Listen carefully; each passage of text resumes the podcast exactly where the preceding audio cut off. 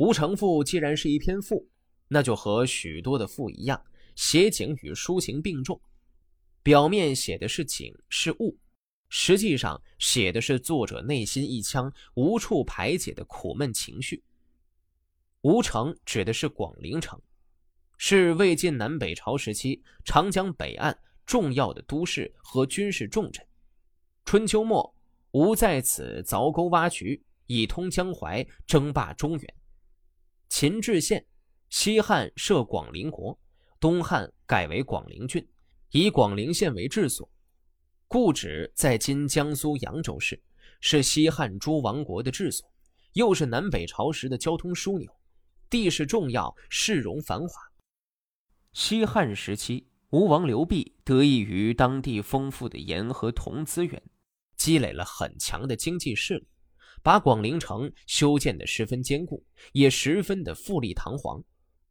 在积累经济实力的同时，刘濞的王国也发展了很强的军事势力，并恃强而骄，曾发动对抗朝廷的叛乱。但是这次叛乱很快被汉景帝镇压了下去。平叛当中对广陵城的破坏很大，从那之后广陵城便衰落了。东汉时期以后，此地又发生了几次战争，广陵城进一步衰败。公元四百五十年，北魏太武帝拓跋焘取割南侵，广陵被焚。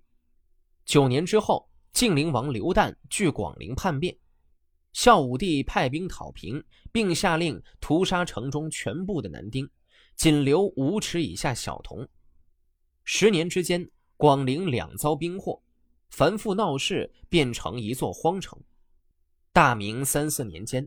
刘旦乱平不久，鲍照来到广陵，疮痕犹新，血迹尚在。他登广陵城楼，目睹眼前残败破乱、荒芜不堪的凄凉景象，俯仰苍茫，感慨万千，于是便写下了《吴城赋》。地势辽阔平坦的广陵郡，南通苍梧南海，北趋长城雁门关。前有漕河萦回，下有昆冈横贯，周围江河城关重叠，地处四通八达之要冲。当年吴王刘濞在此建都的全盛之时，皆是车轴互相撞击，行人摩肩，里坊密布，歌唱吹奏之声喧腾沸天。吴王靠开发盐田，繁殖财货。开采铜山获利致富，使广陵人力雄厚，兵马装备精良，所以能超过秦代的法度，逾越周代的规定。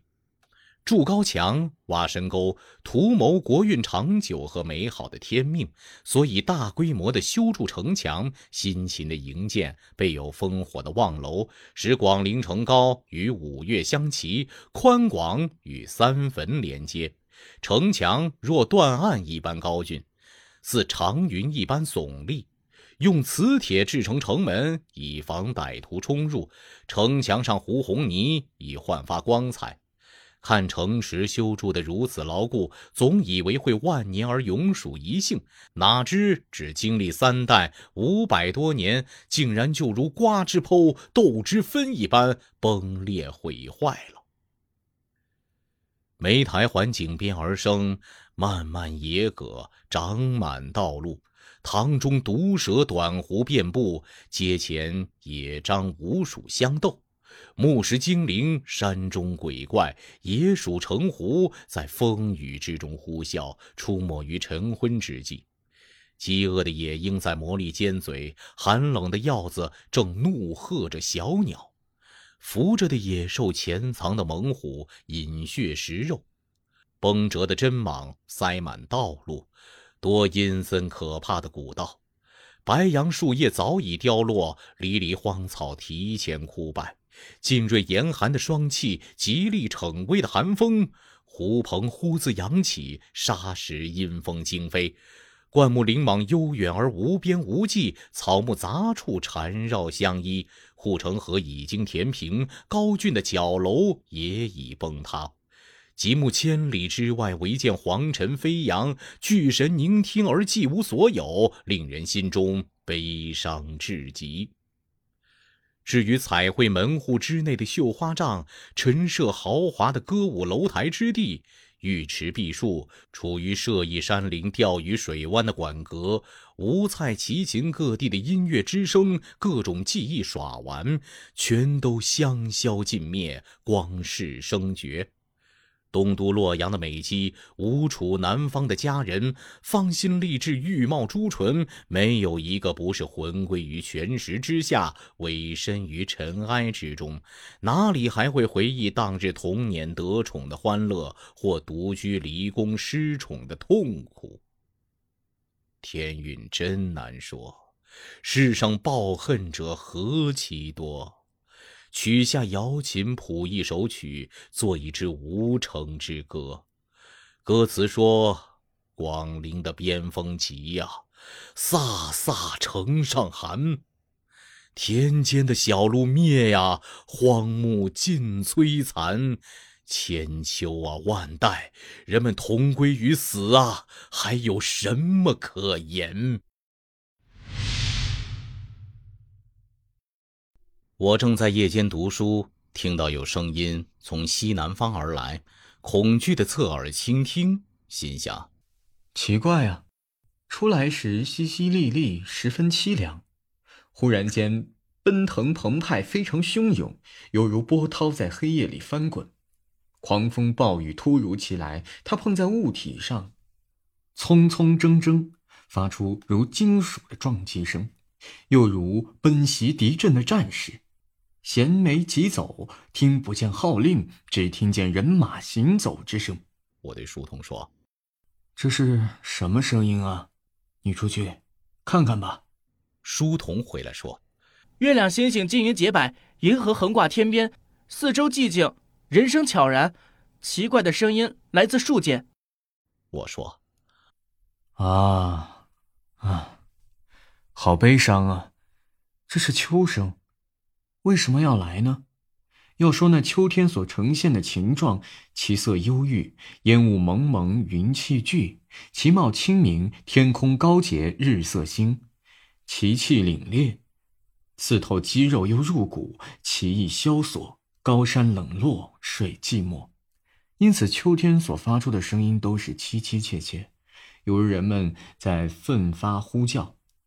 茂盛的青草在绿地上媲美。